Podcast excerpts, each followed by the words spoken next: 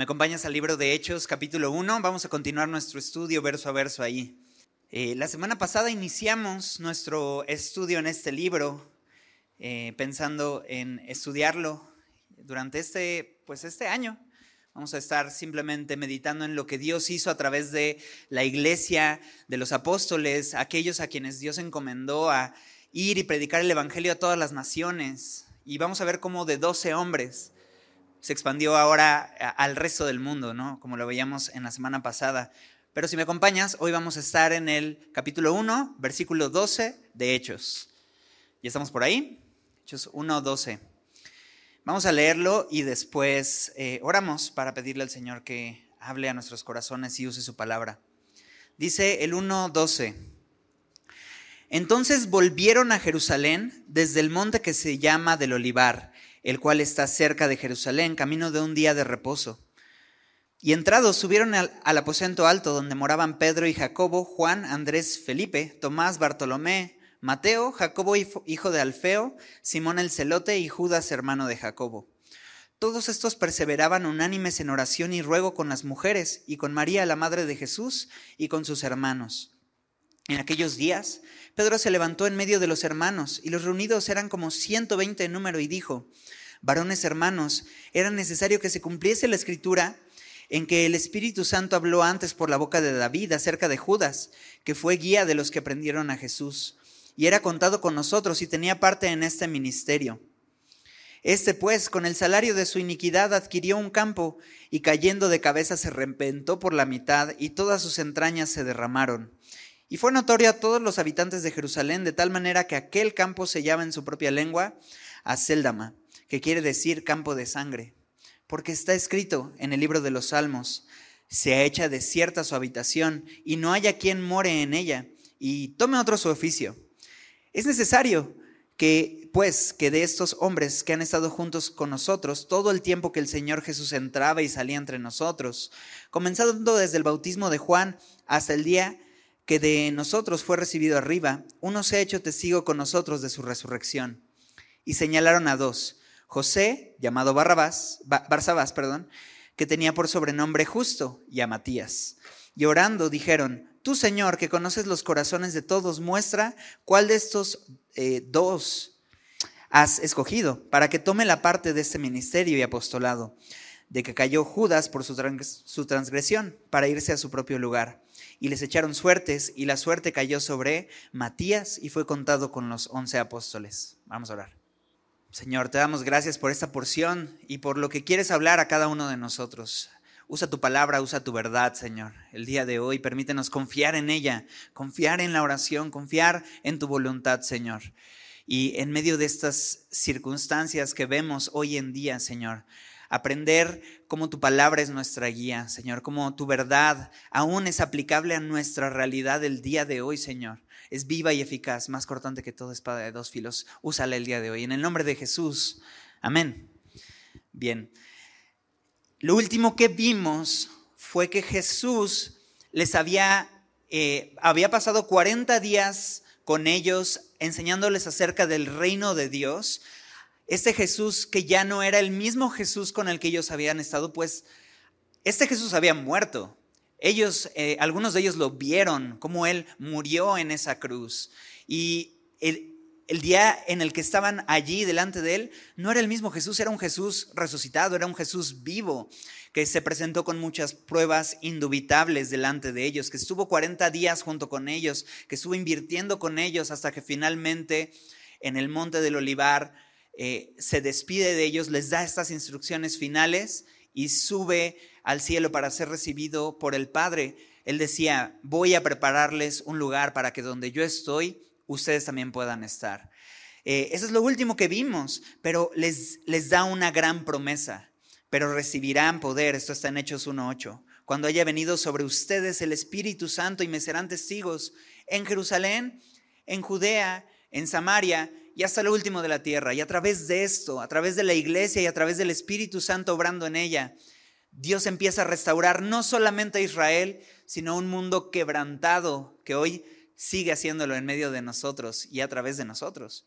Así que eh, lo que sigue es eh, ellos dice, vuelven a Jerusalén en el versículo 12. Volvieron a Jerusalén desde el monte que se llamaba del Olivar. Este es el monte de los olivos, el cual está cerca de Jerusalén, camino de un día de reposo. No significa que estaban en día de reposo, significa que estaba demasiado cerca, tanto que para un día de reposo sería una distancia permitida. Alrededor de un kilómetro de distancia era lo que se permitía que una persona caminara en día de reposo. Entonces, ellos vienen de regreso a Jerusalén. No es lo mismo que Jesús les haya dicho que se esperaran en Jerusalén a lo que vemos que está sucediendo en el versículo 12, que es que realmente lo estén haciendo. Jesús puede decir muchas cosas, pero al final lo que esto requiere de nosotros es una sencilla obediencia, ¿no? Y eso es lo que los discípulos están haciendo. Ellos están obedeciendo al Señor. Tenemos que recordar, ninguno de los discípulos, o al menos de lo que nosotros vemos y entendemos, ninguno de ellos son de Jerusalén. Todos ellos son de la región, ¿te acuerdas de dónde? De Galilea, ¿verdad? Muchos de ellos incluso eran pescadores eh, de, este mar que estaba en el mar justamente de Galilea. Así que ellos estaban realmente de visita en Jerusalén y ellos estaban un tiempo allí, pero el Señor les dice, necesitan permanecer aquí en Jerusalén, porque aquí van a recibir el Espíritu Santo. Y ellos, obedientemente, a pesar de eh, que ellos no sean de allí o cualquier otro pretexto que podrían poner, esperan en Jerusalén. Incluso el versículo 13 nos deja ver que ellos tuvieron que eh, morar juntos. Dice que entraron en el aposento alto donde moraban y empieza a mencionar por nombre a cada uno de los discípulos. Pero lo que nos deja ver es que el lugar en donde ellos se reunieron es el mismo lugar donde seguramente ellos dormían, ¿no? Eh, porque otra vez ellos no eran de allí. Algunos piensan que este aposento alto es el mismo lugar donde tuvieron la última cena con Jesús un lugar que milagrosamente consiguieron el mismo día eh, que tuvieron la cena, en donde Jesús dando instrucciones, como ya lo vimos en Mateo, les llevó a que encontraran este lugar. Y entonces Dios ya había dispuesto eh, el recurso para que ellos obedecieran. Ahora a ellos solo les tocaba obedecer. Y eso me encanta del Señor. El Señor no nos pide algo que sea imposible de llevar a cabo. Lo que nos pide, nos lo pide porque ya proveyó el recurso, ya había puesto el lugar en donde seguramente ellos morarían y esperarían la llegada del Espíritu Santo. Así que, eh, y empieza a mencionar a cada uno por nombre, pero falta uno, ¿cierto? Hay cuatro veces que aparece esta lista de los discípulos, pero solamente una vez eh, de estas cuatro veces que aparece, se menciona a once discípulos en vez de a doce. ¿no? Y es algo trágico, porque en el proceso sabemos que Judas eh, Iscariote traicionó al Señor Jesús. Y entonces ya no estaba entre, entre, ellos porque al final Él toma su vida. En vez de correr al madero de la cruz, Él corre al madero en donde Él mismo toma su vida. Y de esta manera eh, vemos esta lista de los discípulos. Y sabes, esta va a ser la última vez que vamos a ver a los discípulos enlistados. Ya no va a haber una lista más adelante, porque aquí están reunidos, pero el Señor va a tener planes para con ellos. Pero todo arrancaba con ellos juntos, reunidos. Y eh, versículo 14 dice que todos estos perseveraban unánimes en oración y ruego con las mujeres y con María, la madre de Jesús, y con sus hermanos. Qué increíble. Eh, empezamos a ver estos elementos que ya empezamos a ver desde, desde la semana pasada, que, que, vamos a estar siguiendo viendo a lo largo de las semanas que estudiamos eh, eh, el libro de los Hechos. Hay algunos elementos en común que había en la iglesia primitiva. Y el primer elemento que yo veo aquí es la unidad. ¿no? perseveraban unánimes. Esta idea de unanimidad, habla de una mente, eh, un, solo, un solo manera y perspectiva y una forma de hacer las cosas. Y esto no es algo que solamente deba de ser exclusivo para la iglesia primitiva, porque la Biblia dice en Primera de Corintios 12, Primera de Corintios 12, nos da un ejemplo de cómo nos tenemos que ver a nosotros mismos. 1 Corintios 12.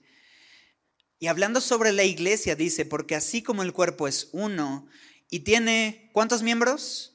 Muchos miembros, pero todos los miembros del cuerpo, siendo muchos, forman, ¿cuántos cuerpos? Un solo cuerpo. Y dice así también Cristo. Porque por un solo espíritu fuimos todos bautizados en un cuerpo, sean judíos o griegos, sean esclavos o libres, y a todos se nos dio a beber de un mismo espíritu.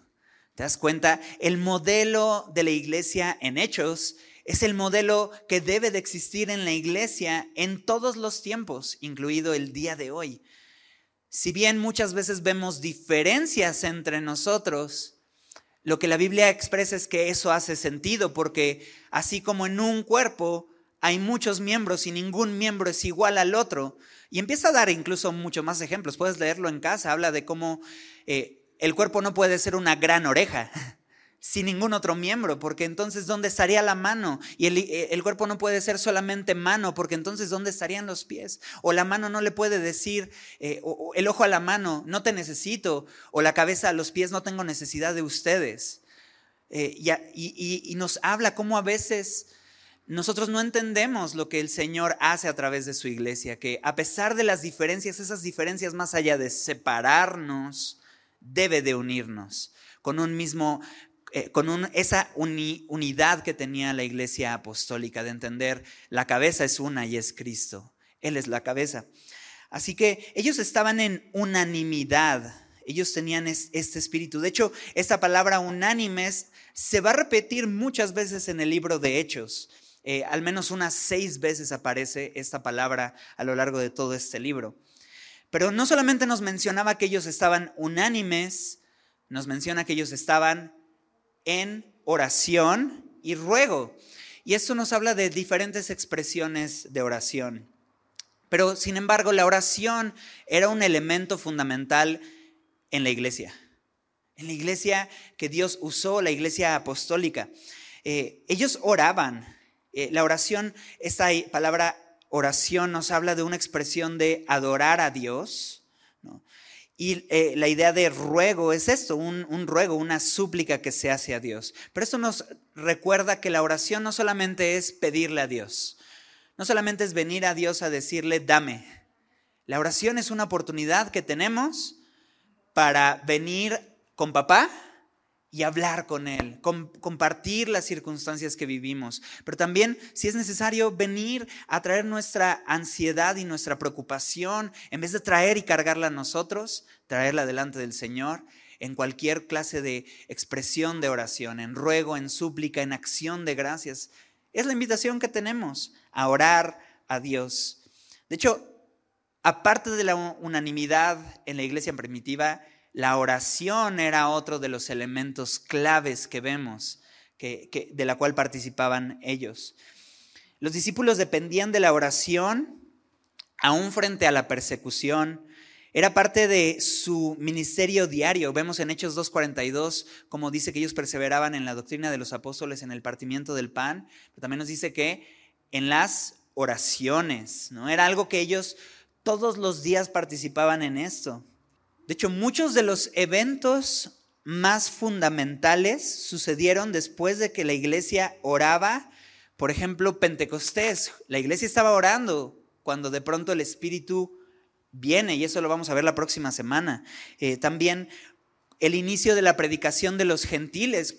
Lo que vemos es que Pedro estaba orando y Cornelio estaba orando. Eso también lo vamos a ver en el libro de Hechos cuando finalmente Dios le revela a Pedro que la palabra no solamente era para judíos, sino que también estaba destinada para ser a gentiles. El inicio de la predicación a gentiles, también el inicio de las misiones, cuando apartan a Pablo y Bernabé para ser enviados, dice que impusieron sus manos para orar por ellos.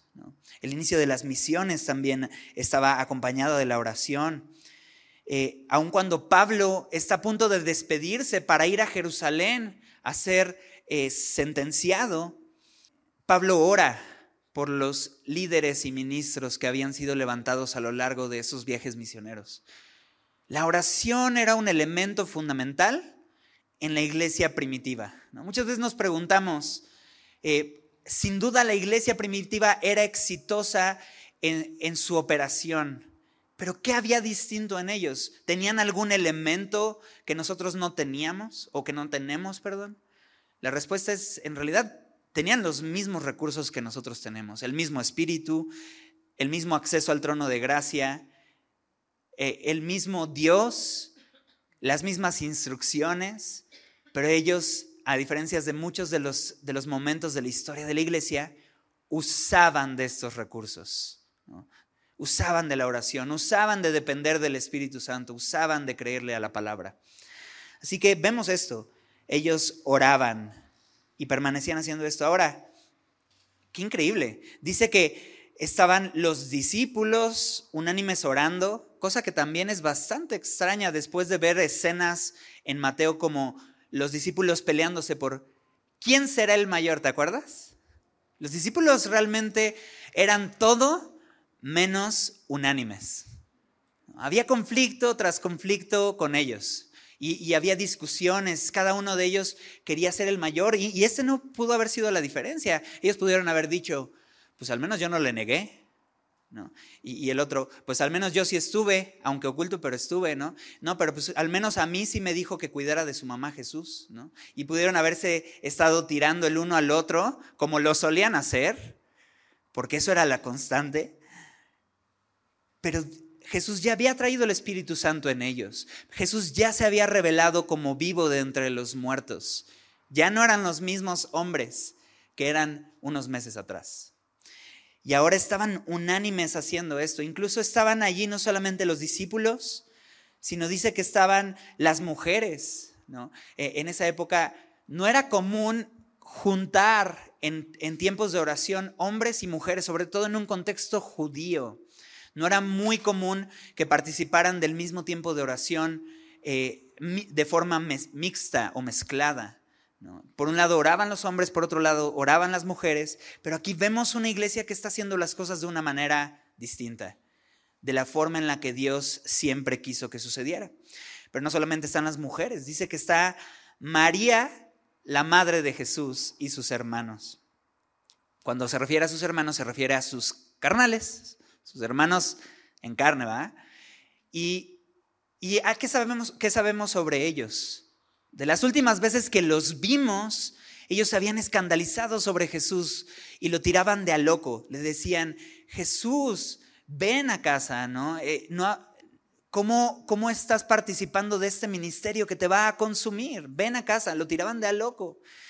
Y, y ahora los vemos reunidos junto con los discípulos orando. Aquí aparece la, María, la madre de Jesús, y se me hace muy interesante. ¿no? Y dice que ellos estaban orando. ¿Y a quién le estaba orando María? Pues estaba orando en el nombre de Jesús. ¿no? Los discípulos no le estaban orando a María, sino que todos reunidos, incluida María, la madre de Jesús, estaban orando en el nombre de Jesús. Eh, creo que el día de hoy se le ha atribuido a esta mujer una honra que ella le causaría una gran vergüenza si estuviera el día de hoy viva. ¿no? que le causaría una vergüenza saber una, que, que se le atribuye esta honra que no necesita tener desde que ella se enteró sobre Jesús. Se refería sobre ella como una mujer bendita entre todas las mujeres, no sobre todas las mujeres. También se refería como a Jesús, ese que vendría siendo su Salvador, confesándose ella misma como una pecadora que necesita redención. Y ahí está nuevamente María, confesando eh, la necesidad que tiene de ser llena del Espíritu Santo igual que todos eh, y orando en el nombre de Jesús igual que todos, entendiendo su condición. De hecho, dicho sea de paso, esta es la última vez que se menciona el nombre de María eh, en estos recuentos históricos. Ya no hay más menciones sobre María dejándonos ver que jamás fue la intención que otro se llevara un nombre, la gloria, sino el nombre de Jesús. ¿De acuerdo? Así que ahí está María, sus hermanos, estos hombres que se habían escandalizado, pero ahora están esperando la venida del Espíritu Santo, orando junto con los discípulos. Eh, más adelante en el versículo 15 se nos menciona que los reunidos eran como 120 en número. Eh, este es un gran número comparado con los doce discípulos que Jesús tenía. Y vamos viendo cómo va, habiendo una transición de doce discípulos. Más adelante va a enviar a 70 hombres a predicar de dos en dos. Ahora hay 120 reunidos y Dios ya está haciendo esa obra. Pero de entre de ellos se levanta Pedro en medio de estos hermanos, los reunidos allí. Este grupo tan diverso, mezclado entre hombres y mujeres, apóstoles o discípulos directos de Jesús y seguidores cercanos a Jesús. Este grupo mezclado entre familia y posiblemente uno que otro extraño que fue atraído por el mensaje de la salvación. Pero esa es la iglesia y esa ha sido la iglesia desde los inicios. Un grupo que no tienen otra cosa en común más que a Jesucristo más que su necesidad de, reconocer esa dependencia de Él. Solo Jesús puede juntar ese grupo y solo Jesús, honestamente, puede juntar este grupo que está aquí el día de hoy en este domingo, ¿cierto? Realmente solo Jesús es el que puede hacer esta obra. Y eso es la iglesia. Ahora, ¿qué no Jesús, decía Pablo, que se le apareció a más de 500 personas? Eso es interesante. Aquí hay solamente 120 personas reunidas orando, pero ya Jesús se le había aparecido hasta 500 personas. Y, y, eso, a veces pasa que no todos los que Jesús se les revela responden en obediencia, pero que podamos nosotros simplemente, por el simple hecho de querer agradarle a Él, responder en obediencia. Pero Pedro se levanta y da este discurso, versículo 16. Varones hermanos, era necesario que se cumpliese la escritura en que el Espíritu Santo habló antes por boca de David acerca de Judas, que fue guía de los que prendieron a Jesús y era contado con nosotros y tenía parte en este ministerio. ¿Sabes que las palabras de Pedro no fueron, ese Judas eh, arruinó el plan de Dios, ¿no? Arruinó el plan de Jesús por su culpa, ¿no? Y empezando a tirarle a Judas. Pedro se pone de pie pero no para hablar cómo Judas vino a arruinar el plan que Dios tenía, sino para confirmar, aún esto estaba planificado por Dios, aún esto estaba escrito en la palabra de Dios y Dios dejó referencias claras. Esto no arruinó nada, esto vino simplemente a cumplir lo que tenía que suceder. Y hay, hay, una confianza plena en la palabra. Y va a empezar a citar una serie de versículos Dice en el versículo 18. Este pues con el salario de su iniquidad adquirió un campo y cayendo de cabeza se reventó por la mitad y todas sus entrañas se derramaron. Y fue notorio a todos los habitantes de Jerusalén, de tal manera que aquel campo se llama en su propia lengua Aceldama, que quiere decir campo de sangre. Eh, porque está escrito en el libro de los Salmos, se ha hecho desierta su habitación y no haya quien more en ella y tome otro su oficio. Eh, algunos comentan que estos versículos del 18 al 20 no fueron dichas por Pedro, sino fueron escritas por Lucas como una explicación para Teófilo. ¿Te acuerdas? Lucas le escribe a Teófilo estas palabras y pone este paréntesis que complementa lo que sucedió con Judas. Eh, nosotros estudiamos en el Evangelio de Mateo ya sobre este momento, esta escena, cuando Judas sintiendo no tanto un arrepentimiento, que es un entendimiento de mis acciones y un dar la vuelta para venir a Jesús, sino un remordimiento, un sentirse simplemente mal y entonces enclaustrarse en sus sentimientos y, entonces más que ir a Jesús, huir de Jesús. Y, y entonces en Mateo se nos mencionaba que cuando él entiende esto y siente este remordimiento, va y presenta estas monedas y las, las da a ellos esperando que puedan devolver a Jesús, pero ellos no tenían ninguna intención de devolver a Jesús. Y entonces él, el texto nos decía que va y se, se fue y se ahorcó en un lugar.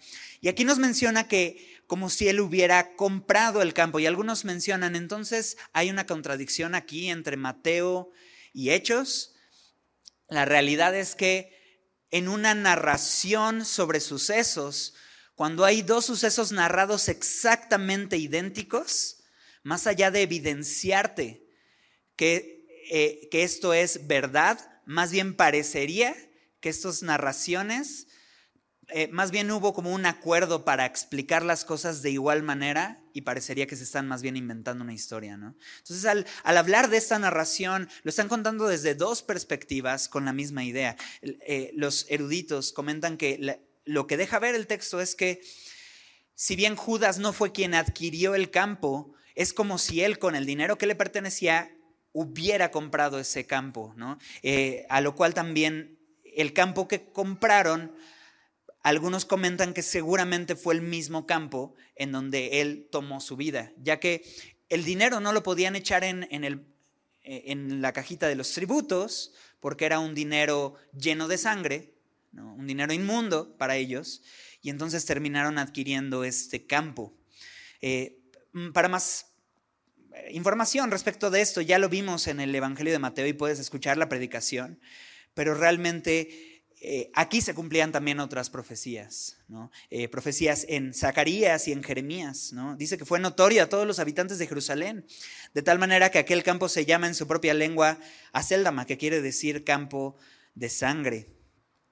Eh, es increíble cómo menciona que con el salario de su pecado, con la paga que recibió por su pecado fue que entonces vino a morir, de esa manera. Y tal vez te suena, pero vamos a hablar de esto un poco más adelante. Y empieza a citar la escritura Pedro. Dice, porque está escrito en el libro de los Salmos, sea hecha desierta su habitación y no haya quien more en ella. Está citando el Salmo 69, 25. Salmo 69, 25, en donde eh, está el salmista hablando de sus enemigos y cómo eh, él clama y hace estas oraciones a causa de que está rodeado de enemigos. Pero nuevamente Pedro cita otro salmo, que es el Salmo 109, versículo 8. El Salmo 109, 8, que dice, tome otro su oficio. Otra vez, estos dos salmos, el 69.25 y el 109.8, son salmos que están en un contexto en donde el salmista escribe como un clamor a causa del enemigo, de una persona que se levantó en contra de. Entonces Pedro entiende que estos salmos tienen un contexto, tienen un, un resultado, un, una interpretación natural, pero posiblemente Pedro había estado meditando en estas porciones. Posiblemente Pedro había tenido su devocional en estas porciones y se estaba dando cuenta. Judas murió no por causas naturales, sino a causa de algo que entendemos como apostasía. El, el negar la fe, incluso el ir en contra de la fe. Y, Pedro entendía, Judas no fue solamente que murió, dice, y más adelante va a citar eh, de la siguiente manera, ¿no? En el versículo 25, para que tome la parte de este ministerio apostolado, de que cayó Judas por transgresión. Lo que Pedro entiende es que Judas no solamente dejó el apostolado, sino que él apostató de, este, de esta encomienda que Jesús le había dado. Otra vez, ya hemos hablado respecto de Judas en esta enseñanza en Mateo, pero brevemente quiero recordar algo. Judas era parte del grupo cercano de Jesús. Él pasó el mismo tiempo que los otros once discípulos pasaron. Él escuchó las mismas enseñanzas que los otros discípulos escucharon. Él fue el mejor instituto bíblico que pudo haber existido. Él escuchó las mejores lecciones y enseñanzas que pudieron haber sido impartidas. Y aún así tomó esta decisión y nos enseña que la enseñanza bíblica o la cercanía y la participación activa en la iglesia tampoco es garantía de absolutamente nada. Lo que Dios desea no es solamente que estemos, que escuchemos y que participemos de alguna manera pasiva. Él quiere que nosotros activamente entendamos y entonces obedezcamos las instrucciones que ha dado. Así que Judas nos recuerda esto, no solamente por sentarnos dentro de la banca de los discípulos, significa que tenemos nuestra vida garantizada en Jesús. Necesitamos creerle a Jesús, necesitamos obedecerle a Jesús, necesitamos a través de nuestra fe y obediencia saber y dar frutos de que le creemos al Señor. Eh, pero eso, Pedro entiende a la luz de estos salmos, tome otro oficio, porque en realidad Judas no solamente dejó o, murió por causas naturales, sino que él apostató de la fe. ¿Y por qué, lo menciono? Porque más adelante, parece por ahí de eh, Hechos 12, vamos a ver eh, al único discípulo mencionado como martirizado en el libro de los Hechos, que es el discípulo Jacobo, ¿no? el hermano de Juan. En el libro de Hechos 12, capítulo 12, lo vamos a ver que muere, Herodes lo asesina y entonces no vemos a un concilio de los discípulos reuniéndose para decir, ahora vamos a sustituir a Jacobo. Y cuando Pedro muera, entonces ahora vamos a sustituir al, primer papa de la iglesia. ¿no? no, realmente nunca esa fue la intención, sino que Dios tenía una intención para la iglesia primitiva, para usar estos doce hombres, que más adelante va a mencionar como no otra cosa, sino testigos oculares de los eventos que sucedieron. Y entonces Pedro veía la necesidad de que a raíz de este hombre que apostató de este llamado que Dios le dio, necesitaba restituirse el oficio de apostolado a través de llamar a uno más, ¿no? a uno que pudiera tomar su lugar.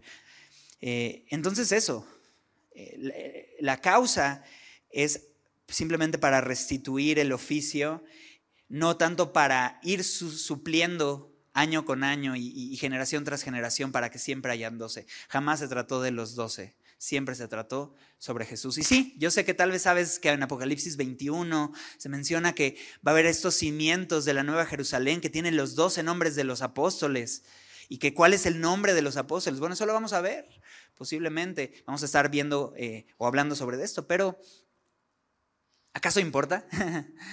y es más, la respuesta, muchos teólogos quieren dar respuestas respecto a esto, pero más bien creo que lo vamos a ver cuando lleguemos en el cielo y tal vez nos vamos a dar una sorpresa, ¿no? De cuál es ese doceavo nombre, porque al final eh, van, a, van, a, hacer este, este llamado a, a, buscar este doceavo hombre.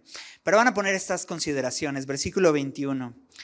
Es necesario, pues, que de estos hombres que han estado, ¿qué dice ahí? Juntos con todos nosotros todo el tiempo que el Señor Jesús entraba y salía entre nosotros, comenzando desde el bautismo de Juan hasta el día que de entre nosotros fue recibido arriba, uno se ha hecho qué? Testigo con nosotros de su resurrección. Y señalaron a dos, a José, llamado Barsabás, que tenía por su nombre justo, y a Matías. Así que Pedro entiende que el Espíritu Santo le estaba guiando a hacer esto, sustituir y, poner a alguien en este oficio del apostolado, que otra vez no tiene que ver con jerarquías en la iglesia, ¿no? Hoy en día un apóstol se ve muchas veces como este hombre que ya no solo es pastor, ya es apóstol, ¿no? Porque empezó sirviendo, en servidores, luego se volvió jefe de servidores y luego se volvió copastor, pastor, apóstol y ya casi va a llegar a arcángel, ¿no?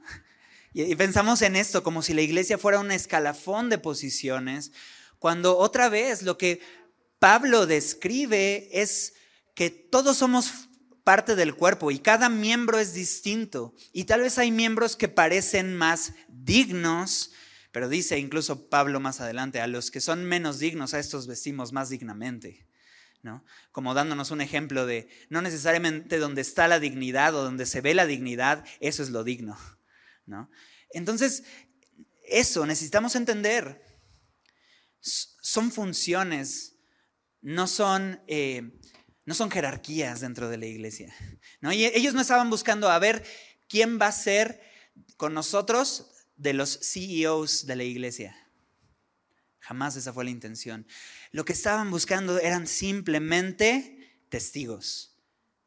Y es por eso que usan el sentido común Pedro y empiezan a listar una serie de circunstancias muy lógicas de quién debería de ser apóstol. Entonces empieza a decir, uno, tenían que estar con nosotros, ¿no? Tienen que, tenían que haber participado de la comunión, ¿no? Eso es lo primero, había unidad en la iglesia. La primera consideración, unidad con la iglesia. Lo segundo, dice, todo el tiempo que el Señor Jesús entraba y salía entre nosotros. Jesús se presentó específicamente a sus discípulos. Tenía que ser un discípulo de Jesús. Incluso nos mencionaba ahí en Hechos que lo que Jesús hacía era enseñarles acerca del reino de Dios. Este discípulo tenía que ser un alumno del reino de Dios, alguien que estaba dispuesto a entender acerca de el rey y su reino. También hablaba acerca de comenzando desde el bautismo de Juan, tenía que haber sido testigo ocular desde el inicio del ministerio de Jesús. ¿Te acuerdas cómo inició Jesús su ministerio? Cuando Juan el Bautista, justamente eso, lo bautiza. Allí inició su ministerio y de ahí fue llevado al desierto para ser tentado 40 días. Pero ahí fue donde inició su ministerio. Fue en ese lugar donde eh, se oye esta voz, en donde dice, este es mi Hijo amado, a Él oído, o en Él tengo complacencia. Ahí fue donde inició el ministerio de Jesús. Entonces, lo que estaban diciendo es, tenía que ser testigo de cómo Jesús inició su ministerio, pero no solamente de cómo lo inició, porque muchas personas, si recuerdas, dejaron a Jesús. Tanto que Jesús eh, les dijo a sus discípulos y se volvió con ellos y, y les preguntó, ¿ustedes también se van a ir? Mucha gente fue testigo del inicio del ministerio de Jesús, y estaban bien emocionados al verlo haciendo muchos milagros, pero cuando empezaron a ver que Jesús no tenía la misma agenda que ellos querían que él tuviera, lo empezaron a dejar. Entonces, no solamente un testigo al inicio del ministerio de Jesús, dice también un testigo de, de entre ellos, de cuando fue recibido arriba. Entonces tenía que ser un, testigo del inicio del ministerio de Jesús, pero también de la resurrección de Jesús y el fin de, este, de, este ministerio físico que tuvo Jesús. Entonces, Pedro empieza a enlistar una serie de situaciones que más allá de ser requisitos espiritualoides, como tiene que hablar en lenguas y tiene que tener la voz así, ¿no? Para que la gente le crea cuando está predicando, ¿no? Algo así o tiene que hablar con poder y autoridad. No, es simplemente tenía que ser testigo del inicio del ministerio de Jesús, de la resurrección de Jesús, un alumno del reino de Dios y que participa de la comunidad y de la comunión unos con otros. Esto es eh, el requisito para que sea un apóstol con nosotros.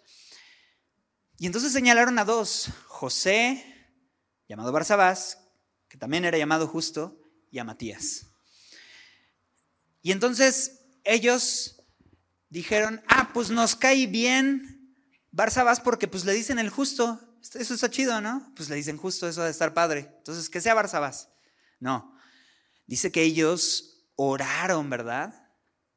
Orando dijeron, tú Señor, que conoces los corazones de todos, muestra cuál de estos dos has escogido. Increíble. No solo votaron, oraron a Dios. Querían escoger al hombre que Dios ya había escogido. ¿Te das cuenta? Ellos no querían tener la última palabra en la decisión. Entendían, tú nos pediste que hagamos esto, consideramos que un apóstol tiene estos requisitos, aquí hay estos dos hombres que los cumplen, escoge tú, Señor. Y eso fue lo que sucedió. Le dieron la última palabra al Señor. Muestra cuál de todos estos, o cuál de estos dos más bien, has escogido. Para que tome la parte de este ministerio apostolado de que, de que cayó Judas por transgresión para irse a su propio lugar. Y les echaron suertes y la suerte cayó sobre Matías y fue contado con los once apóstoles. Entonces, ellos oran, le piden al Señor, dirígenos, y entonces echan suertes. Y algunos comentan que este hecho de que ellos hayan decidido por medio de echar suertes eh, invalida el hecho de que eh, Matías haya sido el discípulo. Y algunos comentan, no, es que el discípulo, el doceavo discípulo que Dios quería levantar, en realidad iba a ser Pablo. Y entonces ellos se adelantaron y, no esperaron a que llegara y fueran llenos del Espíritu, pero yo creo que ellos ya tenían el Espíritu dentro de ellos. En Juan 21 eh, nos menciona que Jesús sopló en ellos el Espíritu, nada más estaban esperando a ser llenos del Espíritu, pero ya estaba el Espíritu en ellos. Y veo que ellos están usando la palabra, están orando, están buscando la voluntad del Señor. Ahora, si pensáramos que Pablo sintiera un recelo más adelante de que, híjole, no reconocieron mi apostolado y no me esperaron y levantaron ahí a un Matías que ni se vuelve a mencionar otra vez en la Biblia. Bueno, ¿quién es el que está escribiendo esta carta? ¿Se acuerdan? Lucas. ¿Y Lucas era amigo de quién? De Pablo, ¿no? Creo que si Pablo hubiera tenido ese resentimiento, le hubiera dicho a Lucas, oye, pero cuando escribes, escribe ahí que Pedro, tan, tan arrebatado como siempre es, se adelantó y no esperó al Espíritu Santo, ¿no? Y, Lucas hubiera puesto algo así, pero Lucas reconoce, Dios les estaba mostrando esto. Y ellos buscaron en oración al Señor. Pablo más adelante, en Primera de Corintios 15, dice que Jesús se les presentó a los, a los discípulos, ¿no? Y dice que se les presentó a los doce. Y dice, y luego como a un abortivo, se me apareció a mí. Como dejando ver, Pablo, él nunca se consideró a sí mismo realmente como el doceavo discípulo. Él se veía a sí mismo como un fruto de la gracia, de la gracia, de la gracia de Dios. ¿No? O sea, como Pablo entendía que el llamado que él había tenido no era para cubrir el lugar de nadie, sino era para iniciar algo que Dios quería hacer. Incluso sí, él se llamaba a sí mismo apóstol, que la palabra apóstol en realidad significa enviado. Él se entendía a sí mismo como un apóstol, pero él se mencionaba como un apóstol a los gentiles. Y mucho del apostolado de los discípulos era un apostolado a los judíos. Entonces, yo entiendo la luz de la escritura que cuando dice en el versículo 26 que echaron suertes y la suerte cayó sobre Matías y fue contado con los once apóstoles, significa que fue contado con los once apóstoles. Y a la vez creo que otra vez, no importa, No. Al final Dios iba a cumplir su propósito y si al final era Matías y Pablo los que se tenían que levantar, gloria a Dios, más hombres, porque la mies es mucha, pero los sombreros son muy pocos. Y los pocos, flojos. Así que, este, gracias a Dios que no solamente está Matías, sino que está eh, cada uno de los discípulos y está Pablo. Ahora, respecto de que no se vuelve a mencionar el nombre de Matías nuevamente, es correcto, es verdad, no se vuelve a mencionar el nombre de Matías nuevamente. Pero tampoco se vuelve a mencionar el nombre de eh, Tomás Dídimo o de, Mateo o de eh, Felipe o Bartolomé. No se vuelve a mencionar ninguno de esos nombres después de este texto. Esto no significa nada, al contrario, significa que el énfasis nunca estuvo en los discípulos, sino en Jesús. Así que, eh, bueno, con eso terminamos el texto, pero quiero ir a algún, quiero revisar y repasar este texto brevemente como un entendimiento de esto. Ellos tomaron una decisión mientras esperaban el Espíritu Santo. Y ellos tomaron una decisión que no era fácil de tomar. Pero ¿de qué elementos usaron para poder tomar esta decisión?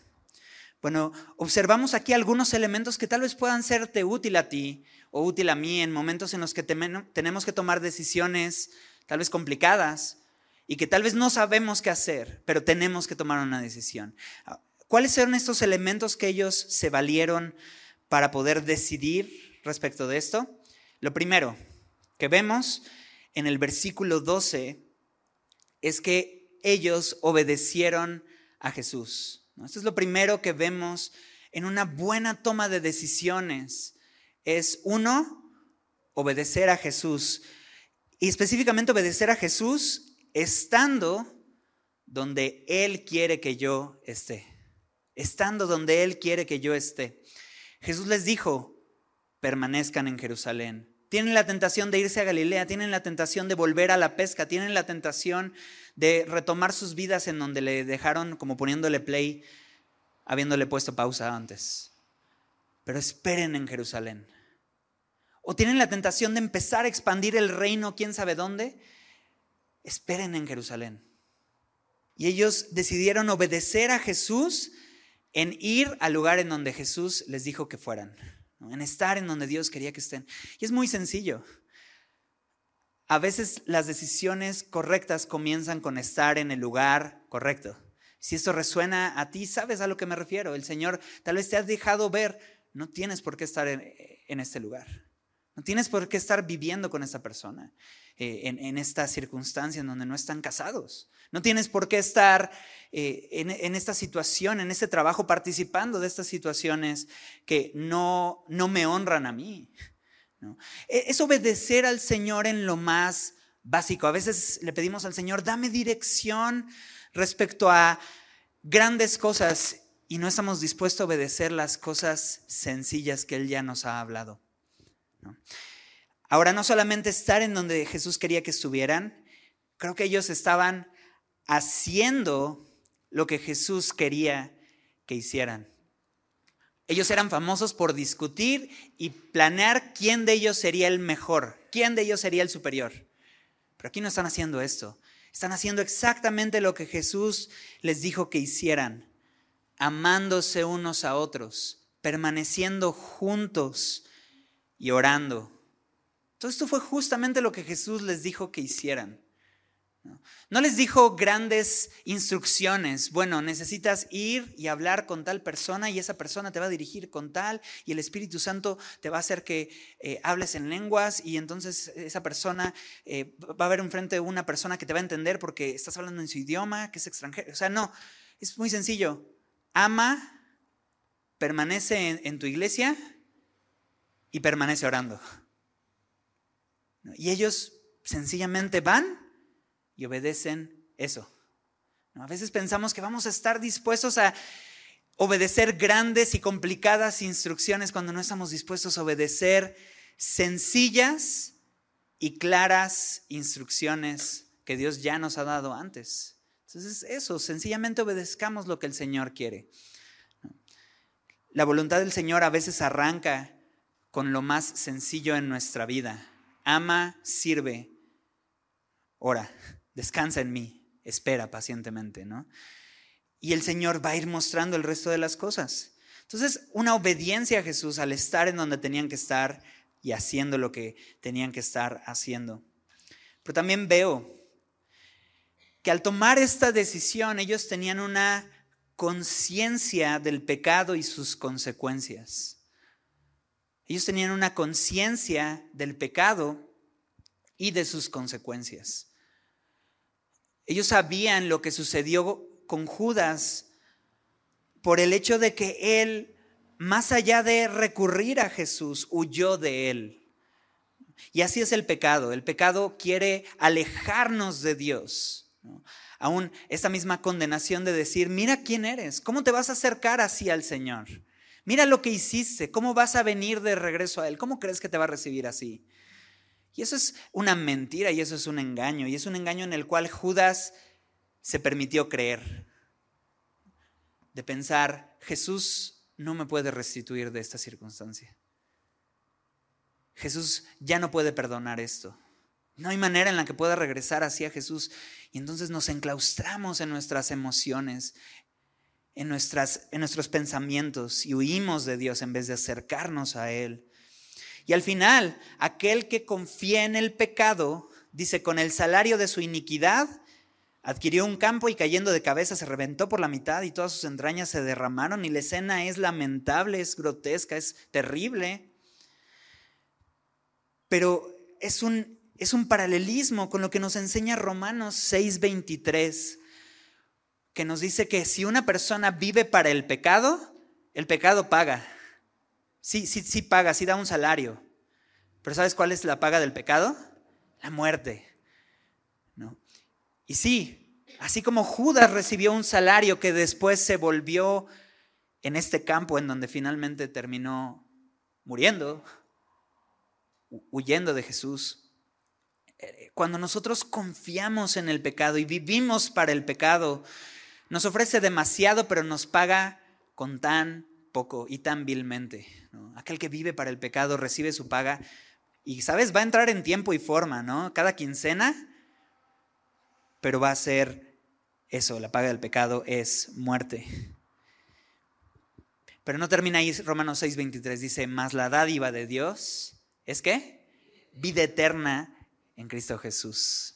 Así que también Dios da una paga. Ahora, esta no es un salario el que Dios da, es un regalo.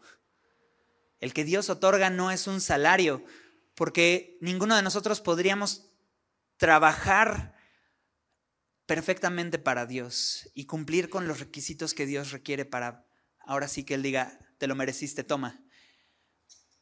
Lo que Dios da no es una paga, es un regalo. Mas la dádiva, el regalo de Dios es vida eterna en Cristo Jesús. Entonces, sí, el pecado te va a pagar y te va a pagar bien barato. Pero Dios no te va a pagar, te va a regalar. Y te va a regalar aquello que no merecemos, pero Él está dispuesto a entregarnos por el simple hecho de creer en Él, vida eterna. Entonces, los discípulos tenían una conciencia del pecado y de sus consecuencias. Alejados del Señor, no podemos hacer nada, por eso estamos aquí. Entonces, en una toma de decisiones necesitamos tener una conciencia del pecado también, porque muchas veces tomamos decisiones que decimos, ah, el Señor me guió a esto, pero evidentemente no nos pudo haber guiado a algo que era pecado. Pero decimos, no, Dios me dijo esto. Y, y, necesitamos eso, entender. Jamás Dios nos guiaría a algo que sea pecado, porque Él sabe las consecuencias que el pecado tiene en nuestra vida y Él no quiere eso para nosotros. Más allá de quitarnos la diversión, Él quiere evitarnos esa paga que nos da el pecado. Entonces, necesitamos tener esa conciencia del pecado en medio de tomas de decisiones. Decirle que no a esas circunstancias, que sé que Dios no se glorifica en ello. También, eh, como punto número tres, en, en estas tomas de decisiones, muy sencillo, usaron el sentido común. Usaron el sentido común. Ellos decían, Dios nos está guiando a a, sustituir a Judas de esta manera, entonces si tenemos que sustituir a este apóstol, ¿qué es un apóstol? Pues un apóstol es un testigo, entonces tiene que ser testigo, ¿no? Y a veces pensamos que al establecer y tomar decisiones de fe, requiere que dejemos a un lado nuestra razón. Y pensamos, no, solamente es creer en cosas que no tienen que ver con el sentido común y la lógica. Dios no está peleado con la razón y con la lógica. Es más, Él a través de la fe nos permite usar ahora sí verdaderamente de la razón, porque muchas veces nuestra razón está limitada a lo que vemos y percibimos, pero Dios ve mucho más allá. Y la fe usa de la razón, pero una razón que no solamente se limita al aquí y al ahora, sino que ve todo el panorama. Entonces, en, en momentos el Señor te va a guiar Evalúa la situación, porque dice la Biblia, ninguno va y construye una, una torre sin antes calcular el costo. Y el Señor a veces simplemente requiere que nosotros calculemos el costo y ahora sí vayamos y tomemos la decisión. Entonces Dios no está peleado con que nosotros usemos del sentido común. Pero eso sí, déjame decírtelo claramente, no puede ser nuestra única motivación para tomar una decisión. Porque dice la Biblia que el corazón es perverso y engañoso. Entonces, si, si el corazón o la lógica o la propia prudencia es nuestro único elemento que usamos al tomar una decisión, estamos empezando en un lugar, en una arena movediza para empezar a construir. Así que sí, sin duda Dios lo quiere usar, pero debe de ir acompañado con saber qué es lo que Jesús quiere, con entender a dónde Dios no quiere también que vayamos y que hagamos.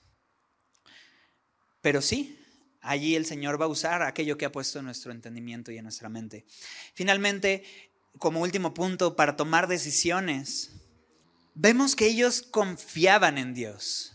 Ellos confiaban en Dios. Y lo hacían de tres diferentes maneras. Ellos confiaban en Dios al confiar en la palabra. ¿no? Es lo primero que vemos eh, de cómo ellos confiaban en Dios. Ellos confiaban en la escritura. Pedro otra vez dijo, estaba escrito. Y otra vez citaba la escritura y citaba constantemente, y vamos a ver a los discípulos constantemente regresar al Antiguo Testamento para decir, el Señor dice esto, por lo tanto Dios quiere que hagamos esto. No tanto como eh, haciendo lo que a ellos les parecía mejor, sino entendiendo, yendo a la palabra y entendiendo qué es lo que ahí dice. ¿Qué, qué, qué principios puedo sacar de esta verdad? Y entonces vamos a obedecer eso que el Señor dejó escrito. Pero había una confianza plena en la escritura. Y sabes que eso fue lo que ellos vieron a Jesús hacer. Constantemente Jesús citaba la escritura. Y Jesús constantemente decía, así como está escrito. Incluso en, el día de la tentación, ¿qué le contestó a Satanás? Escrito está. No se fue a su propia prudencia, citó la escritura. Escrito está. Y necesitamos confiar en la palabra, necesitamos ir a la palabra, necesitamos depender de la palabra. La palabra es nuestra, nuestra mayor guía en nuestra vida entera. También lo puede ser en, tomas de decisiones. No solamente confiaban en la palabra, confiaban también en la oración. En la oración. Veíamos que ellos permanecían en la oración, en el ruego. Y más allá de hacer la voluntad y discernirla en su capacidad, la voluntad de Dios, lo que terminaron haciendo fue pedir dirección en oración. ¿Qué no acabamos de estudiar en Santiago una invitación? Si tienes falta de sabiduría, ¿qué tenemos que hacer? Pedirla a Dios. No nos dice ve y búscala en donde sea. Es, no pierdas tu tiempo, ve al mejor lugar, pídesela al Señor nos da ya incluso el mejor atajo que podemos tener en el tema de sabiduría. Ve y pídele al Señor. Esto habla de orar al Señor. Necesitas tomar una decisión importante, pídele sabiduría al Señor, pídele dirección al Señor. Ellos confiaban entonces en la palabra, en la oración. Podríamos decir que también ellos confiaban en el cuerpo de Dios, ¿no? Porque ellos permanecían en, en unidad, en unanimidad. Ellos confiaban en el cuerpo de Dios porque Jesús les dijo, permanezcan juntos. Porque esta es la idea de Dios. La idea de Dios no es mi relación con Dios y Dios conmigo, ¿no? Decía el pastor Paul Tripp que esta es una idea muy nueva, ¿no? Esto de mi relación con Dios y, y nadie más es algo que es más de esta nueva era que en realidad de la historia de la iglesia, a lo largo de toda la iglesia. La iglesia ha operado en unidad, así como lo estamos haciendo el día de hoy. Es un privilegio poder participar juntos de escuchar la palabra como una sola persona oyendo la voluntad y disposición de Dios. El Señor quiere que hagamos esto. Y cuando lo tienes y lo pierdes, ves lo que, lo que vale. Y tal vez algunos de nosotros hemos visto lo que vale, ¿no? Tal vez la pandemia nos lo enseñó un poco, tal vez al habernos alejado lo hemos aprendido. Pero el Señor quiere que participemos del cuerpo, un cuerpo no, no perfecto, pero que Dios está usándolo también para trabajar en mi propia vida y también para trabajar en la vida de otros. Así que ellos confiaban en el plan y la forma de Dios que es estar en el cuerpo de Cristo. Y finalmente, había una plena confianza en la voluntad de Dios. Al final, fuere como fuere, ellos dejaron la última palabra a Dios. Una pregunta. ¿Quién tiene la última palabra en tus decisiones? Creo que ellos confiaron tanto en la voluntad de Dios que dejaron que la última palabra, la tuviera Dios mismo. Señor, Aquí están las circunstancias, aquí está lo que yo creo que tú me dijiste. Ya oré, Señor, ahora guíame tú. Y si quieres, hazlo. Y si no, no lo hagas. Pero confío en tu voluntad. ¿Quién tiene esa última palabra en mi vida? Y es una buena pregunta para hacernos.